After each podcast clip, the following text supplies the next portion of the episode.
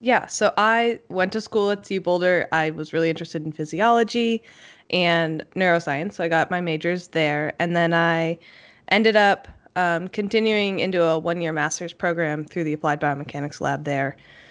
Loved what I was doing, loved working with the people, and realized that, like, maybe academic research wasn't my end all be all. And so kind of shifted more towards the clinical work um, and ended up getting lucky, getting a job out here in San Diego. So I picked up and moved across the country, and now I'm a clinical research coordinator. This episode of the Smart Athlete Podcast is brought to you by Solpri. If you're active at all, whether you're running or simply out walking for the day, you've probably experienced one of the number one problems that active people have, and that's chafing. Solpri's all new, all natural anti chafe balm solves that problem while feeding your skin the vital nutrients it needs to be healthy. If you'd like to stop chafing once and for all and treat your body right, go to solpri.com to check out the anti chafe balm today. That's S O L P R I.com.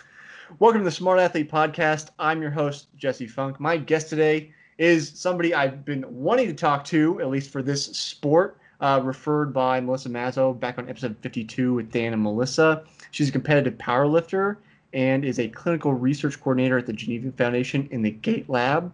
Um, she is a graduate from CU Boulder, technically in integrated physiology, but she worked in the applied biomechanics lab. I'm sure she'll tell us more about that. Um, if that wasn't enough, she's also a powerlifting and strength coach for Bullseye Strength and Barbell Medicine. Welcome to the show, Claire Zai. Hi, thank you. I'm glad I got through the mouthful. I, I always love people that have a mouthful for me to say, but I'm always worried I'm gonna like stumble over it.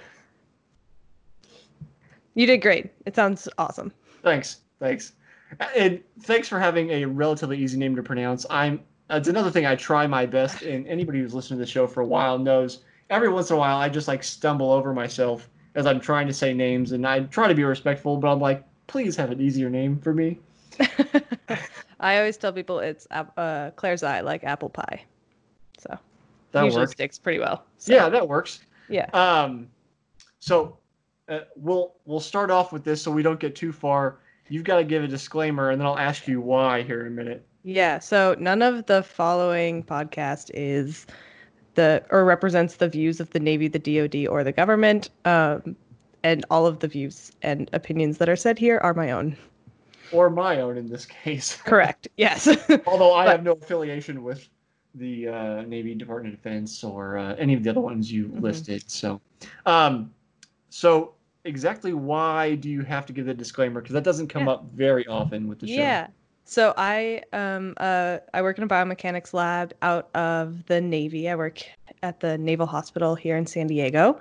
Um, and so what we do is as a group, there's like eight of us, six to eight of us, depending on the time of year.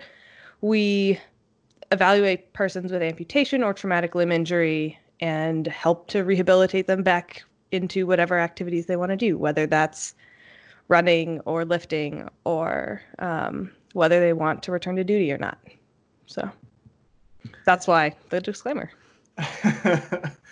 it it's always interesting to me just like how how much I don't know. Like I know that sounds simplistic, but just like things you don't even think about not know you know like to me you don't even almost, know what you don't know. Right yeah. right. It's because on the surface it just seems like we're chatting like whatever you say it's just you but then there's all kinds of like legal games that get played that i'm not even aware of. So then you have to get the disclaimer just to like clear up any issue, any issues that might arise. Um so so how do you get into doing what you do for work, at least in this capacity? Yeah, so I went to school at CU Boulder. I was really interested in physiology and neuroscience, so I got my majors there, and then I ended up um, continuing into a one-year master's program through the Applied Biomechanics Lab there.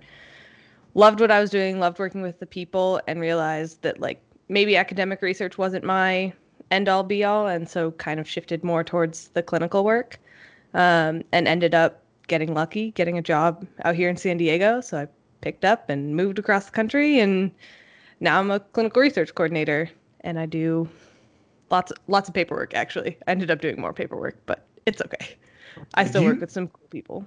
Do you get hands on? Like, are you are you more shuffling papers or are you more hands on? It depends on the project. So we Okay. have about 12 to 13 projects going at one time, um, but they're not all like recruiting or active. Um, and some of them are like 10 year studies. And so our 10 year studies, we're doing like gait biomechanics in the lab. So that's when you have infrared cameras everywhere and reflective marker dots. And you're like measuring joint angles and power and work and stuff like that. So Mhm. that kind of stuff I'm not as involved in. I'm doing more um, like clinical research on my side. So I do right now. I'm doing a phone interview study to like the end up the end of the study. The goal is to create this uh, questionnaire. So when patients come into a clinic or like if you've gone to a doctor's office, you know you have like those questionnaires you have to fill out. Mhm. We're trying to standardize it for persons with amputation and traumatic limb injury. So that's I end up talking on the phone with a lot of people and interviewing them doing that. So that's my more clinical side. And then we have one where I was very hands-on, where I was um, I was tripping people who were missing limbs, which sounds really mean, sounds awful, um, but uh, yeah, my coworkers like to tease me that I'm very mean to our patients. But they'd come into the lab and we were trying to we were trying to come up with a way to rehabilitate more quickly, and so we were tripping them on this treadmill to see that if they could get used to these trips and these falls, because Mhm. that's a at-risk population, Right. if we could get them um, rehabilitated faster. So yes and no is the short of that long answer. And this is kind of maybe a nerdy question of me, but like, how do you standardize a questionnaire for people missing various limbs? I, I guess on on the surface you could say, uh, well, you only have four limbs that you could be missing, but at the same time, it seems like you still would have like subclassifications of like below the knee, above the knee, whole leg, two leg, like like, and, and- you could have like there's obviously a finite number of variations, but it still seems like a you know pretty large data set to try to have just one questionnaire. It it's a very large data set. So we have to have about 650 people or that's our like recruitment goal. Mm-hmm. And so we have to ask a lot of questions. We also end up asking 300 questions in these interviews. So they're Mhm. very long interviews. We'll do them over multiple years to get all of the data to see how those change over time. And so the goal is to be able to see how the like patient reported outcomes track with physical outcomes. So how people feel about how they're doing versus how people are actually doing um, in the eyes of the provider. So the goal is to make it we can shorten the test by doing this we can create um, computer adaptive tests Mhm. and those tests allow us to like they like have you ever done like in an old magazine you can do those like tree questionnaires and it's like uh, leads you down a certain path so Mhm. this just like cuts off half the questions if they don't apply to you so Right. all 300 questions are going to be in this computer adaptive test but it knows like oh you answered this way so we can just skip some of these questions and it ends up taking two to five minutes instead of when you go to a doctor's office it can take you 15 minutes to fill out forms Mhm. so it just drastically cuts the time in half and it makes it easier to track that progress like i said over time and see how they progress through their care so Okay. So I mean, it's, it, it, I guess that makes a little more sense. You're making like a flow chart, and it's like that's the word i was looking for thank you yeah, yeah. So it's like you're not gonna if somebody's missing like you know like I have a below the knee amputation, and you have questions about like missing a hand, like you're clearly not going to be asking them questions. It doesn't apply, so you want some way to skip that. Correct. And we know that like people who are missing um they have a below knee amputation, they probably aren't going to have the same challenges cooking as someone who is um missing a hand. So those kinds of differences are just not included or like you can automatically say, "Oh, I have a low problem or very little problem doing these activities and that's okay." And you just continue on or they're not asked. So, but yeah, we have to have a very large sample size so we cover we get a lot of people with a lot of different kinds of amputations. Mm-hmm. So, I mean, so I guess the sum up version is like you're trying to improve uh, patient care and like long term um, positive outcomes for people with amputations, right? Correct. Yes. Yeah. So I know somebody who went to college with the uh, intention of trying to change uh, healthcare for the better, mm-hmm. which obviously is a very large, um, quite a lofty goal. Yeah. right. Right. Yeah. And uh, they kind of feel stuck. Do you feel like what you're doing it makes you know some of that impact? um, yes and no. It the impact that I really see in healthcare is more on the like person to person level. So like between a provider and a patient or like our lab is so small and we work very closely with our patients. We have we have these like hour long one-on-one interactions with them or it's more like six on one um, interactions with them that allow us to like really provide a good base of care for them and help them get back to these activities they want to. And then we work with the entire physical therapy department of the Navy. Um, we the whole department meets every other week and we talk about all the patients and help them progress through care. So I think that having that like one-on-one time is really important whereas this study will probably give us more information to help them but it's not the thing that I'm like this is what makes healthcare good. Right. So Right. Well, and I I don't have the expectation that one person or even one company can really like overhaul healthcare, but just it's a I kind of think about I guess humanity. I'll be a little esoteric as a collaborative effort. Like we all, you know, we're like a we're like a pile of ants basically, and we each have our individual functions and duties, and together we can, you know, build mm-hmm. that ant hill and change it. Um, but you're not going to have like one ant builds the entire thing by themselves. Yeah. yeah. One ant can only carry one grain of sand at a time. Right. Right. Yeah. So that so I didn't mean I didn't mean to be like Claire, are you are you going to overhaul our healthcare system? Just, just I mean, like, I'm trying, but yeah. yeah, I think the one-on-one interactions is more of what I think make a big difference. So, but that is also biased by the fact that I want to be a healthcare provider, and that's like a path I'm working on, mm-hmm. walking down right now myself. So yeah, that also colors my experience. I think I saw um, maybe on your personal coaching site that you were applying to medical school or or trying to go that direction. Correct. I just finished one application cycle and I got waitlisted. And so I'm reapplying and working on trying to get accepted. So I'm mm-hmm. currently sitting on an active waitlist, hoping for that to come through. Um, I look at my phone and check my email a lot, hoping that email comes through. Um, but other than that, I'm reapplying, turning around, and trying to.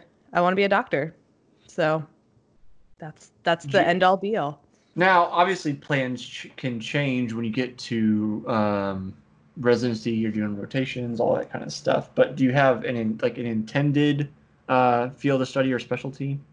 I don't yet, um, but I lean kind of. I kind of flip flop between a bunch of things. Mm-hmm. So I'm mm-hmm. really interested in internal medicine. I'm interested in family medicine. Um, I want to be able to like develop a, a longer relationship with that patient.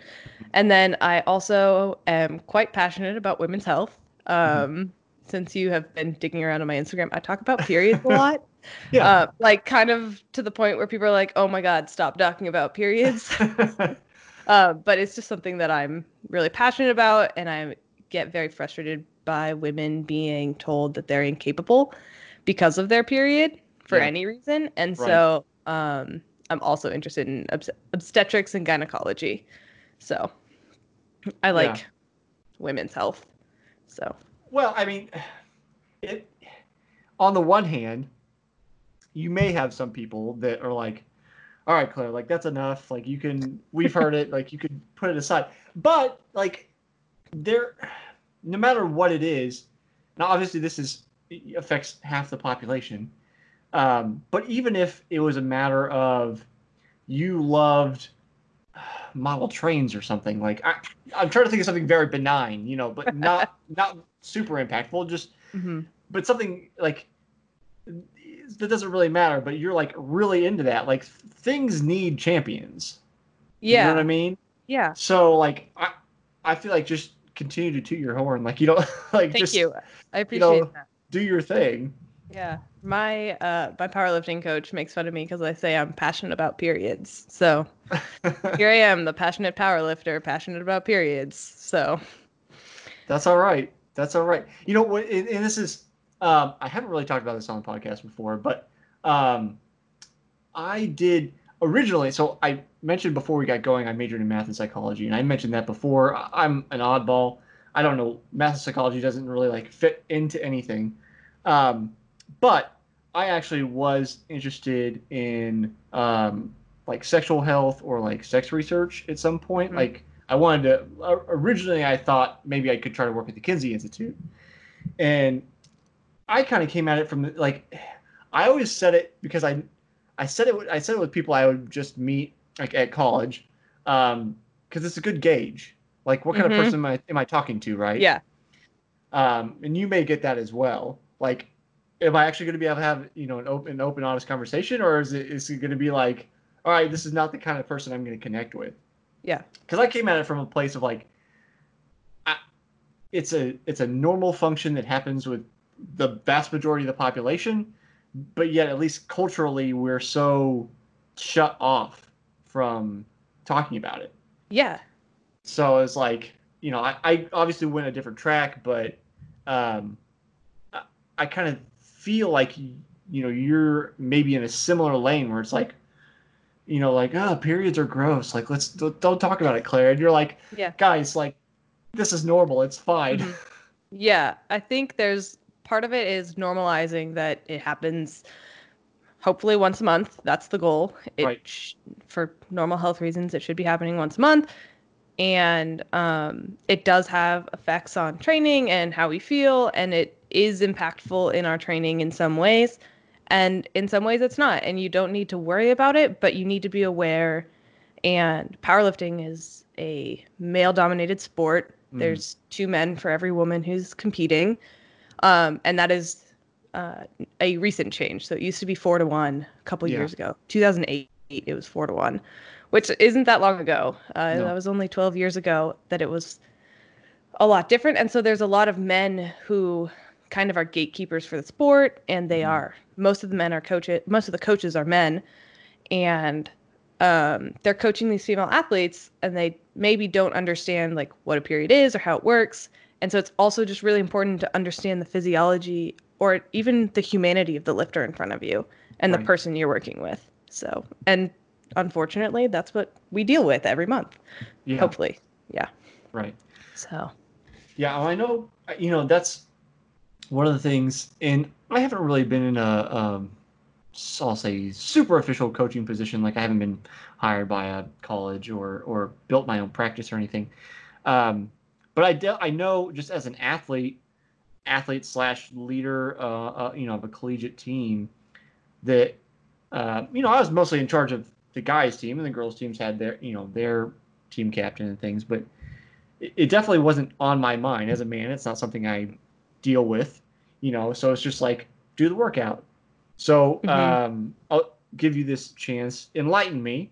Um, what? Why does it matter? I guess. And I say that lovingly. I don't, you know, mean to just to put Yeah. you down. But just yeah, No, what, why all. does it matter? What happens? Um, how does it affect you physically? You know, as as a lifter. Yeah, so those are those are all great questions. So um, there are normal hormone fluctuations that happen during a period. Also, I'm not a doctor yet. None of this is medical advice, but there are normal hormone fluctuations through a period. Um, and there is some evidence in the literature that shows that there's an effect of estrogen on the muscles and tendons um, and on how we feel. And there's been self reported outcomes from high level athletes, not just powerlifters, that they feel changes through the different phases of their cycle. And so um, there's also evidence, um, I've read a lot of the evidence on it, and I think it's spotty, and there's some new stuff coming out. There's evidence that right before our periods, we might be a little bit weaker, and right, and like during our periods, so like from the start of menses to ovulation, we might be a little bit stronger. Um, so there might be like this cyclical change, but um, that's shown in like one joint and two joint muscles. I'm sorry, one joint contractions. So like uh, the bicep curl or Right. the like the knee extension. Um, but it's maybe not shown like overall in powerlifting. Mhm. And so we talk about this thing called so that's why it might matter, but it also there's a lot of stress that's imposed on an athlete or a lifter during any time of training.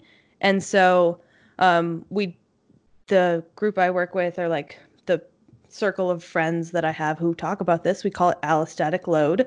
And it's just all of the cumulative stress in your life, including like how well are you sleeping, how well are you eating, um, how's your job, your kids, your work, all of that. How is like how was your drive to the gym? Was it stressful or not? Mhm.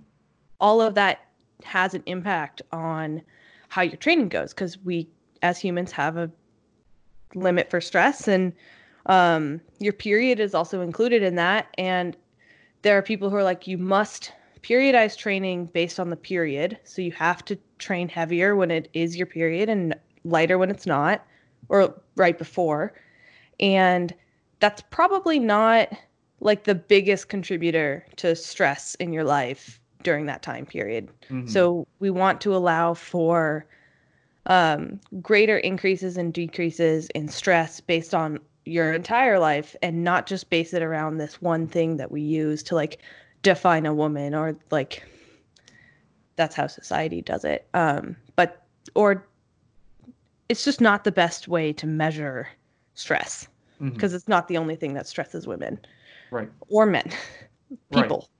Yeah. So So that's why it matters. It doesn't matter. Right. Yeah.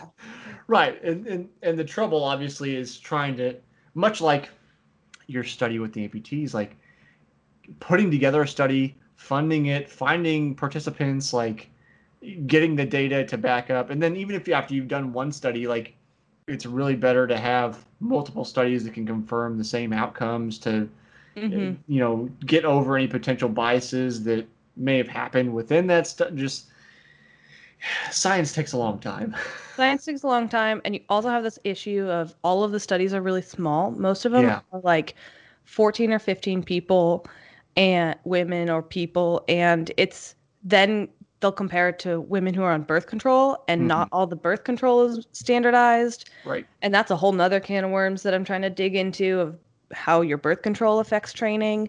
Um, there's a lot more studies on that, so it's going to take a lot longer. But it's um, those small studies are a problem because you're more likely to publish the things that are very different because of that like small study bias. Mhm. And for those who listen to this podcast who don't know, like that small study bias is when you have like a small study that has a big effect. Um, the difference between the two groups is probably has to be very large to have significance, whereas that difference might even out if you have more people in the study. And then also, we don't study or we don't publish studies that are that are negative that have no um, or they prove the null hypothesis that there was no difference. Right. So there's like a bias in the literature towards this like difference and it's Mhm. exciting to talk about. You're like, "Oh, we found it. We figured out why women are weaker." And it's like, probably not. There's a lot else, a lot of other things going on yeah that um, can limit and keep women from reaching their full potential. yeah in, of the of the various researchers i've talked to since i started the show um, that's one of the like biggest issues i feel like they've all kind of agreed on is that sample size is always so small a dozen people 10 people 15 people and it's like you if you have an outlier physically for whatever reason genetics training you know and you try to control for those things but just it, it allows because of that sample size you don't get the nice smoothing with large numbers like Mm-hmm. I always think about it um, for the layperson, which this is still a little technical, but like I liked to play poker in Mhm. in college, and there are variations in how you play. Even if you play perfectly, sometimes you're going to lose, and the anybody you talk to basically said you need to play 10,000 hands before you can determine whether you're a good player or a bad player. Because your tendencies over a large number will show what's actually going on versus you know you had the best hand and still lost and you thought that you did poorly. So the same thing can happen with those small numbers. It's like yeah something weird went on with this uh, one person in the study and that threw off all of the results. But then if we add another 10,000 people it's just a it's just you know a little piece of noise within all of the data that doesn't matter anymore. Exactly yeah. And the fact that we'll publish studies that are small and have a significant difference between the two groups this is obviously a simplification of what research is but then you don't publish the studies that don't have a significant mm-hmm. Um, difference between two groups? Thank you. Then you're just only publishing half the data. And so for me when i'm like going through this stuff i'm like you have to give me an overwhelming amount of evidence that this is that there is a difference between two groups. It can't just be one study. It can't just be like one little piece of information. It has to be big enough that we can extrapolate it to the entire population. Right. and we don't have that for periods so right. or for a lot of science so how do you approach since since you actually coach people both powerlifters and just kind of I'll say general strength, although it's more technical than that. Um, you know, since you're the champion of this, like how do you how do you approach it with your clients? That's a that's a great question. So we I I don't know who we is. I um, and this is true for both the company that I own and the company that I work for.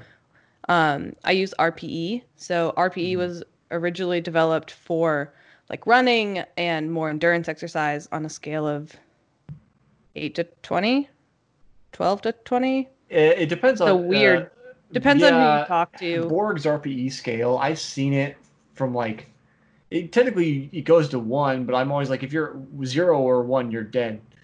So like yeah. it goes to like 21 or some odd number. I yeah, don't know what Borg was doing it's a weird it is supposed to track with heart rate. We as like a powerlifting community, uh, this guy named Mike Tuchscherer modified it to be a one through ten scale, so it's easy to conceptualize. A ten is a one rep or is a is your max for any rep range. Um, and so we base everything off of RPE. Okay. And so the, your first lift of the day will be anything f- anywhere from a single at like an RPE 8, which means it's difficult, but not like a grinding lift. Like you, if you saw, if you think of like an Olympic lift, um, as they're like coming up out of the hole, they're just like grinding through it. Mm-hmm. It doesn't look like that. Um, it's like difficult and you feel it, but you're not, you could do two more, is technically how we try and conceptualize it. And so you'll either do a single or you'll do like a set of five at like six, seven, and eight, RPE six, seven, and eight. And then um, that controls for whatever is going on in your life. Like some days it'll be really heavy mm-hmm. and you're not going to be able to move as much weight. And some days it'll be really light and you're like, oh, I can go up, I can put more weight on the bar. And this allows for this uh, kind of modular prescription that we're getting within this like target percentage range of your one rep max. So Usually it's between 75 and 85% that we're aiming for, and we're just going to kind of push you on this as long as we can. Um, and then we deload every four or five weeks and then start over again. Um, and so by letting the lifter dictate within the session how they feel and how they're going to perform each lift, it gives some wiggle room for the days where like you come into the gym and you start and you're like, I feel great, this is gonna go really well, and then it just like tanks, or um, you come into the gym and like there's a lot of lifters who are like, oh, I'm hungover, and then they end up hitting PRs that day, and so mm-hmm. it just allows for that um, day by day prescription, um, which encapsulates your period, your stress, um, your job, all of those things, all of that allostatic load that should be included. Yeah. So I'm a I'm a big proponent of RPE, and I talk about that on my kind of running show a fair a fair amount. It's just like trying to get people to pay more attention to that because it's like you can have a plan for the day and say this is what I'm going to do, but if you know you didn't sleep well and you know your kids are nagging you and you've got work to get done, there's all these other stressors that are going on, and you're just you're just fried. Then maybe doing mile repeats that day is not the best thing. But at the same time, like as an example, I did mile repeats last Friday. I did not sleep well the night before. I think I had food poisoning. Um, I got up. I've basically have the best set of my season so far. So like it doesn't always, you know, correlate that you did or didn't do something well and then feel good or bad. Yeah. And what I like to do is I like to have an athlete come into training, warm up, and then they have something that acts like a like test to say, okay, are we going to push RPE today or are we going to have to drop it a little bit? And so that's usually the so if they're doing singles um, for their first set, they'll do a single at six, a single at seven, and a single at eight. And the single at seven tells us, do we need to push this one at eight? Like, was the single at seven super easy this week? Or did that feel really heavy and maybe we just need to take a small jump to that to get to that one at 8 mm-hmm. um, and so that acts as a test to say like this is how i am in real time feeling today because probably in the next five minutes nothing is going to change mm-hmm.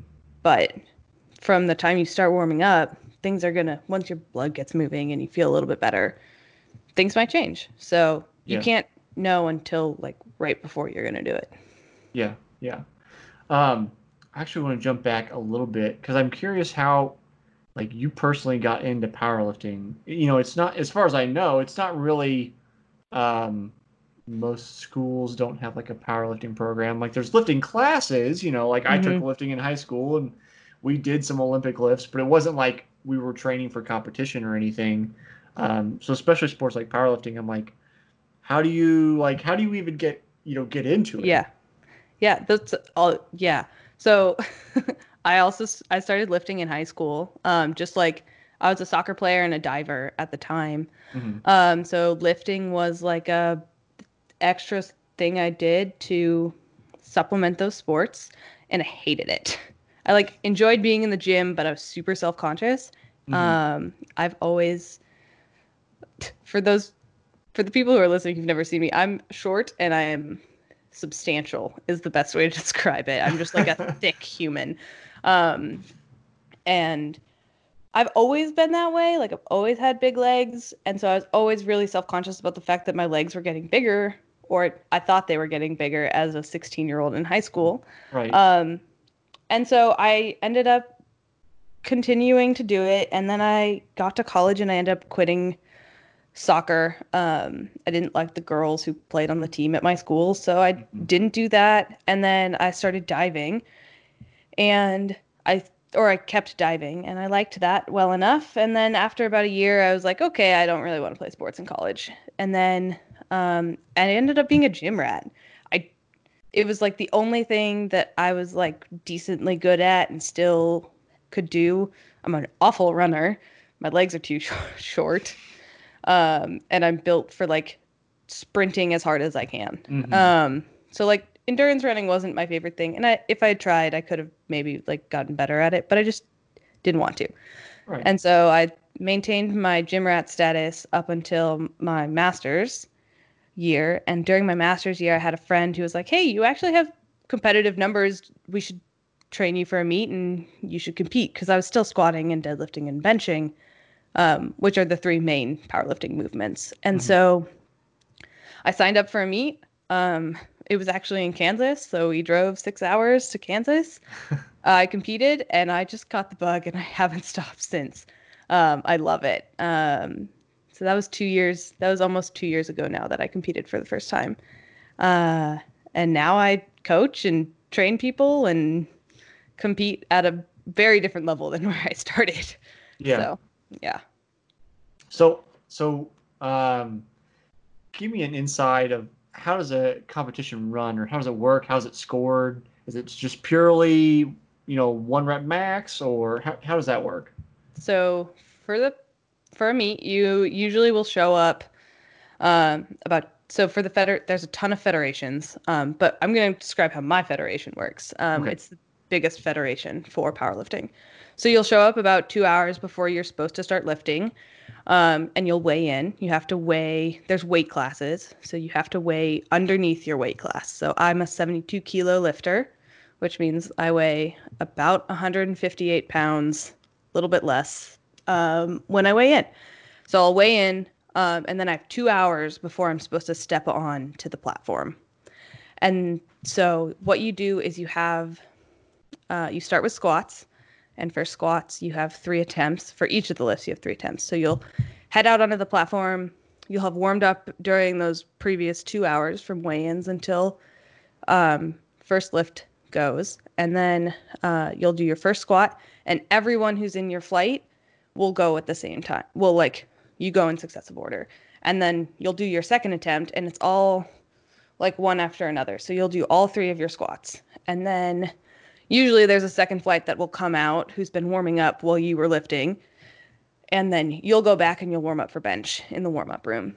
You'll warm up for bench, you'll come out and you'll do your three bench attempts. And the goal is to like you start your first attempt is usually like pretty easy. You could pull or push three of those that lift three times in a row and it would be fine.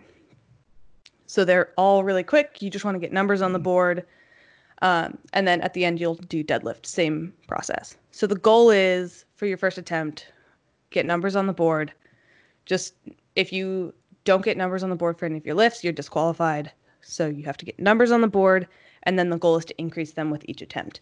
So uh, that last attempt, attempt number three, is usually like a PR, a big number, something you've never hit before, and you've like set yourself up. The goal is to lift more than anyone else in your weight class. Um, so it's all based on weight class for that.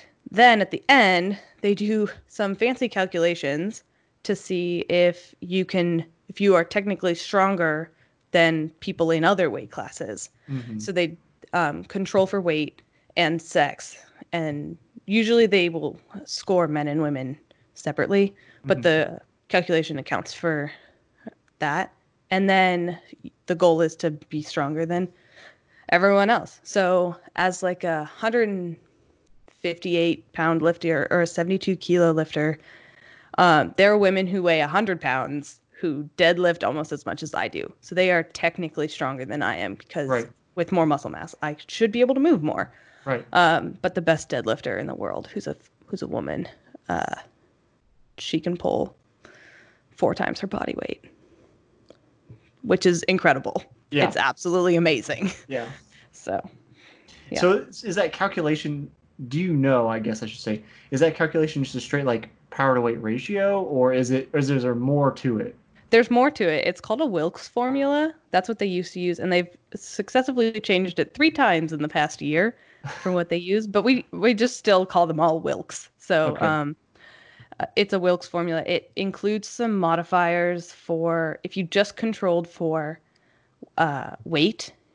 There's they're trying to control for muscle mass, not weight, the same way. So there's more going into it than just uh, just the weight and the pound on the bar or the load on the bar. Yeah. So Do you see? Do you see that? Will that formula skew one way or another? Like, does is it often that like the lighter lifters end up with the better numbers? it's actually the middle lifters who end up profiting from that. So um, women's powerlifting goes from like, I think it's, they're so small, I can't even remember the number. It's like 48 kilos all the way up to 84 kilos. Okay. So it's like a big range. And then the 63s and the 72s are the best two um, spots to be in, unless you're this one girl who can pull four times her body weight. She has the best Wilks in the world. So yeah. you never know how it's going to work. But, Yeah. um, and then, yeah, so after all of that has been done, after all of the medals have been awarded, um, they just randomly select lifters who they think might be drug tests, might need drug tests, and then you have to go pee in a cup. So that's fun Yeah. too. But Yeah. As a as a random sidebar, I always felt um, a little left out because I never was good enough at the national championship to get pulled aside to be drug tested. Yeah, it have- is interesting how it's are- always one, two, and three. They're like, yeah, these three people, the top three lifters, we're gonna take them. Yeah, that's always well. It's, Yeah. See, with with triathlon, it's not always the top three. Um, and I'm for like, so episode number three and twenty nine. Todd Buckingham, my friend, he's been national champion and world champion before. He's been drug tested a number of times um, because he's always at the top. But then I know there's like even through like fifteenth place, they've had they pulled people just to check Yeah, and the highest I ever finished was a, a national championship was like 50th.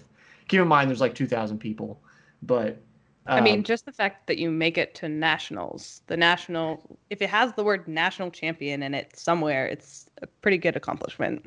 I, I suppose, but it, it's just it's just a like it's just a weird thing I keep in my head where I'm like, I was never drug tested. I, I wish I was good enough to be drug tested. It's just this weird like mark of of pride I picked out for no reason at all. um, I am wondering about putting on weight though. Um, I, I I didn't read it. I saw how I got busy today. I saw you had written an article talking about um, the factors in body composition and those kind of things. And um, please correct me if I'm wrong, but I understand that it takes some time to put on weight and put on muscle. Like you're not like like right now, I'm a little heavy for what I want to be. I'm like a little over 170. I'd like to get back down to like 160. Um, that's going to take a lot of food discipline. Um, You can join me in the 72 kilo weight class. yeah, I'd like to get back down. I, have I've We can cut pounds- together. Yeah, I've gained 20 pounds since college. So, yeah, somehow I'm putting up similar numbers. I, I don't know. Um, just beyond me. Um, but I mean, it takes time to put on weight, right? It- you know, as a lifter. So, um, is there when you're training people or even doing your your own kind of calculations for yourself? Are you looking at okay? Well, obviously, right now you're kind of in your sweet spot, but as you're building, are you like, I can only gain ten percent, you know, of my body weight in a year, or is there any kind of calculation like that that comes into play? There is. Um, I know what I like to weigh for like training. So I actually don't weigh 158 pounds right now.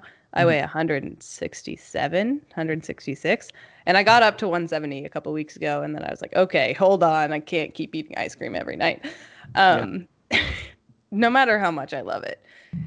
And that's so my, that's my I problem like too. So yeah, I don't like cutting more than 10 pounds. Um, Yeah. Usually, once I get to that point, I'm like, this is starting to be uncomfortable. Like, I'm just one, not fun to be around, and two, I don't like having to work this hard. Yeah. Uh, but there is s some people say, like, don't cut more than 10% of your body weight. I don't actually like to have lifters cut, especially if they're new. Mhm. Um, powerlifting or like any sport can be very intense the first time you do it. Mm-hmm. And a powerlifting meet is very loud. And um, because you're all trapped in a room together and everyone's yelling about something, whether it's the lifter out front who's lifting and the crowd's yelling at them, or there's like 700 people in the back room trying to get lifters warmed up. Mm-hmm. And it's just, there's so much else going on that you need to focus on. Like, you don't want to have to worry about weigh in. So just like show up at whatever you weigh. And so I don't start worrying about what lifters weigh until we're trying to figure out one, if they need to lose weight for health concerns, or two, if you need to, like, if you're like good enough that it's like, okay, now worrying about this weight cut is actually going to put you at the point where, like, maybe we're getting into nationals, maybe we're looking at winning nationals. Um, so, like, I took a lifter to national. She went to Swedish nationals, Finnish nationals. I don't remember which one. I should know.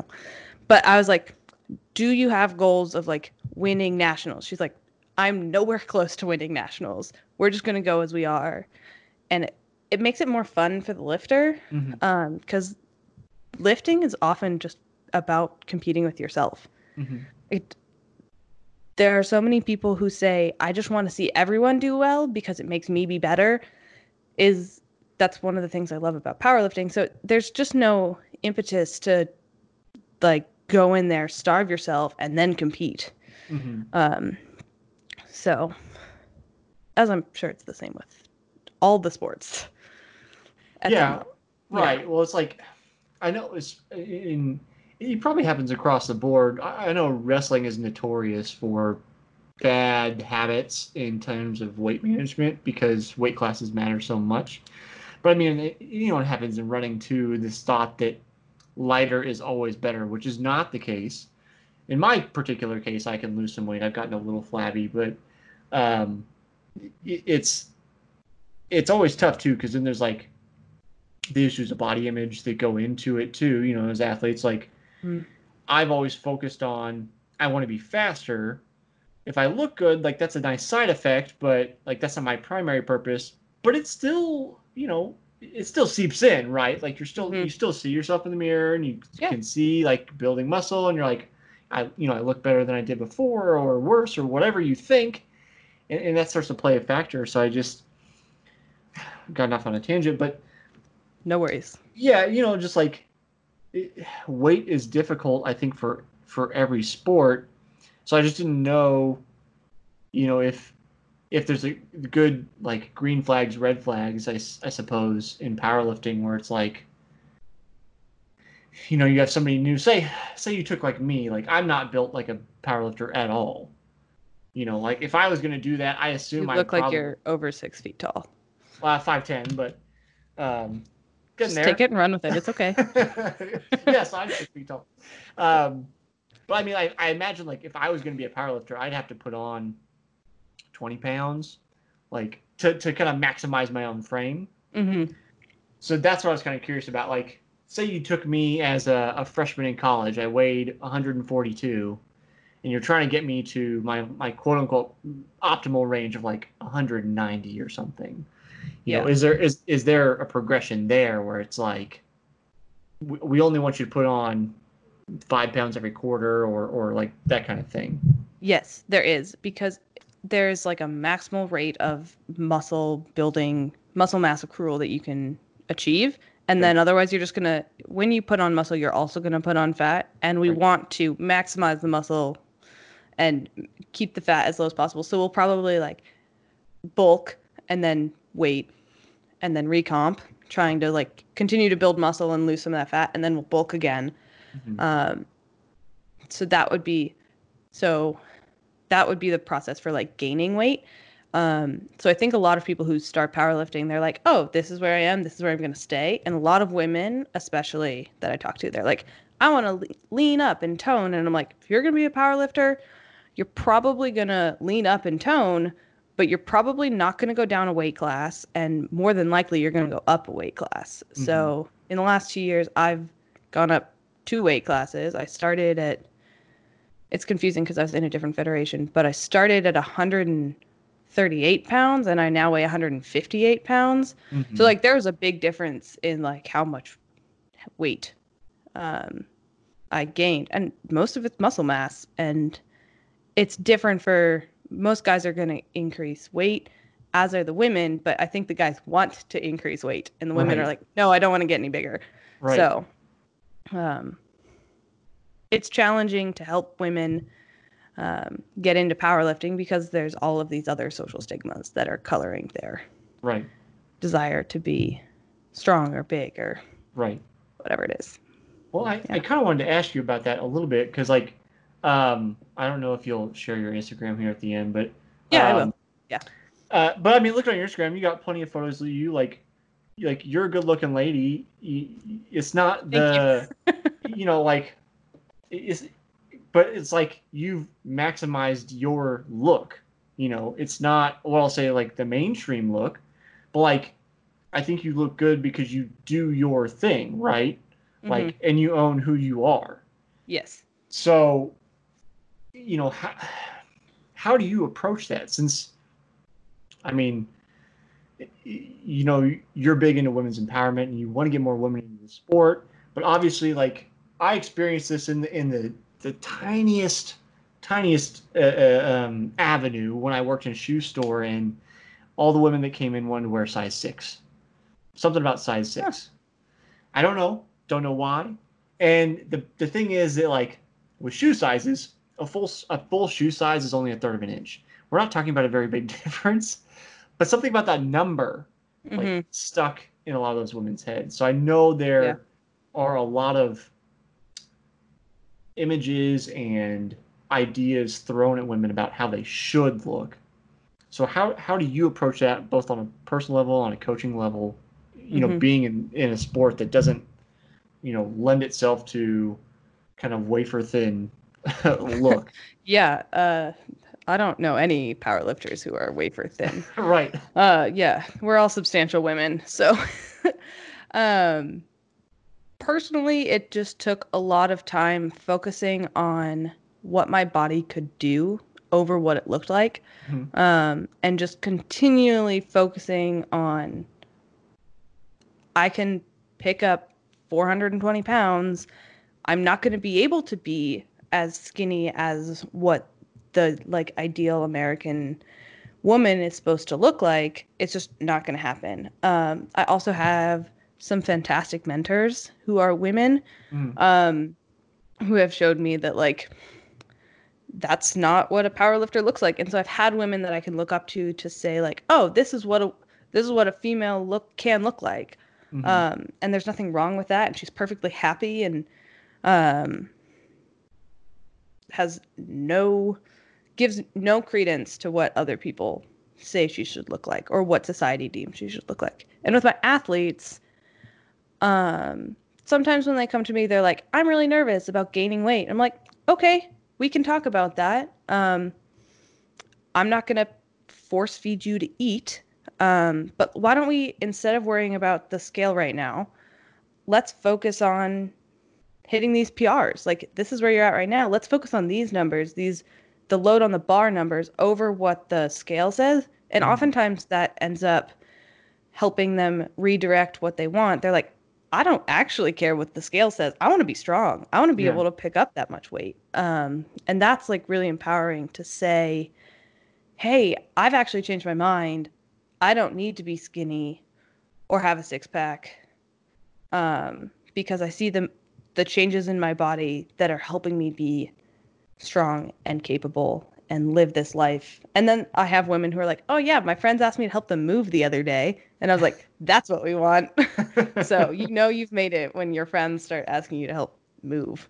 So, but it's more it's helping them just like refocus and reframe like on to focus on things that are probably more important, which is living a life that brings you fulfillment and Mhm. focusing on and also as a powerlifter you get to eat a lot. So it that also helps. That's Um, always nice.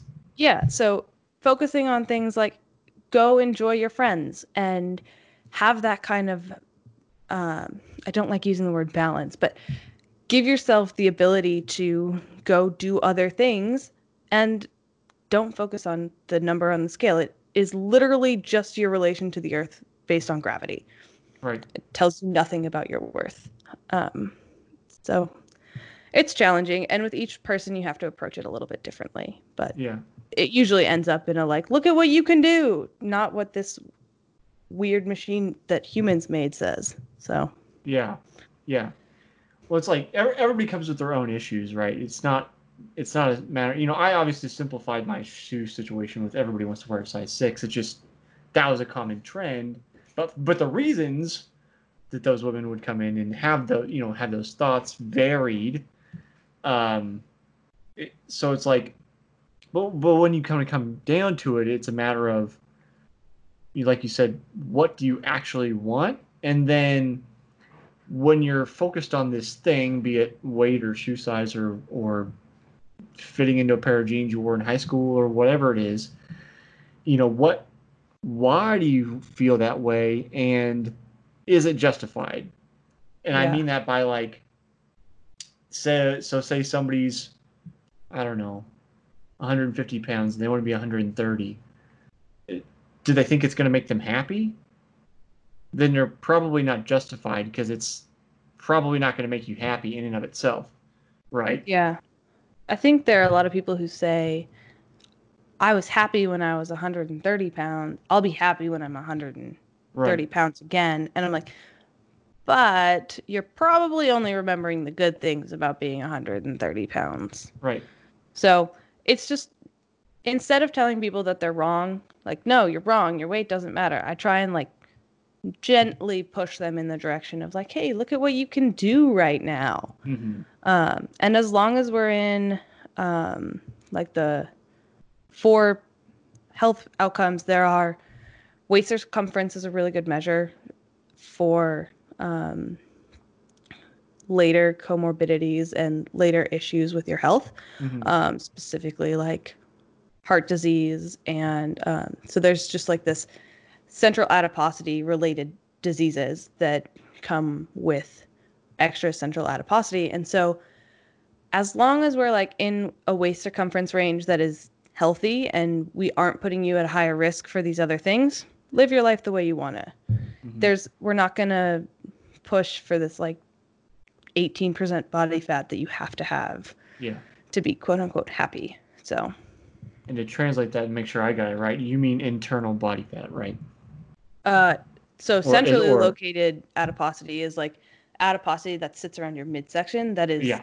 much more likely to result in um, negative health outcomes in the future whereas like adiposity that maybe sits around your hips or on your legs is less likely to do that. So your central adiposity and men actually are more likely to carry their uh, weight in their stomach Yeah. and that is just more challenging um, and has a higher risk. It doesn't mean you're unhealthy now. It just means that like you have an increased risk for being unhealthy later.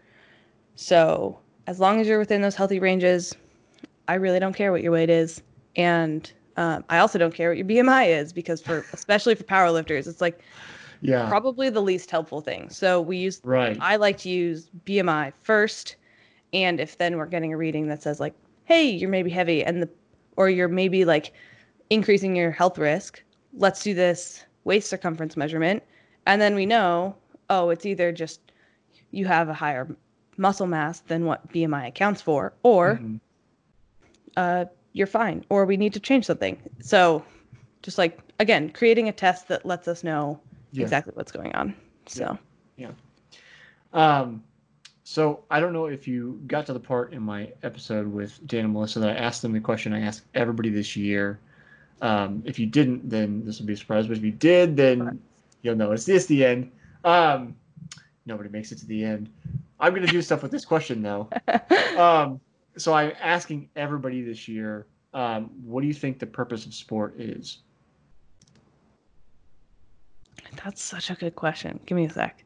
I think the purpose of sport is to help people find this is I think maybe what I want the purpose of sport to be help people find what they love and find enjoyment in what they do um, and help them create lives that they can carry on for a long time and helps them be successful in other avenues so and connect with people and build community community there it is that's what i want i want it to be community Okay. forget all the other stuff i said it's community Okay, I'll I'll I'll uh, I'll mentally edit that out. If you were listening or watching, just disregard just- everything else that just- Claire said. yeah Go with community.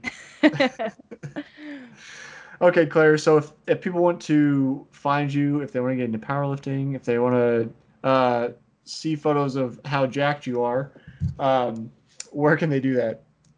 So the best place to get in contact with me is probably either on my website. I have an email there. It's bullzaistrength.com. Um, and then my email is bullzaistrength at gmail.com. And that's B U L L Z A I um, strength.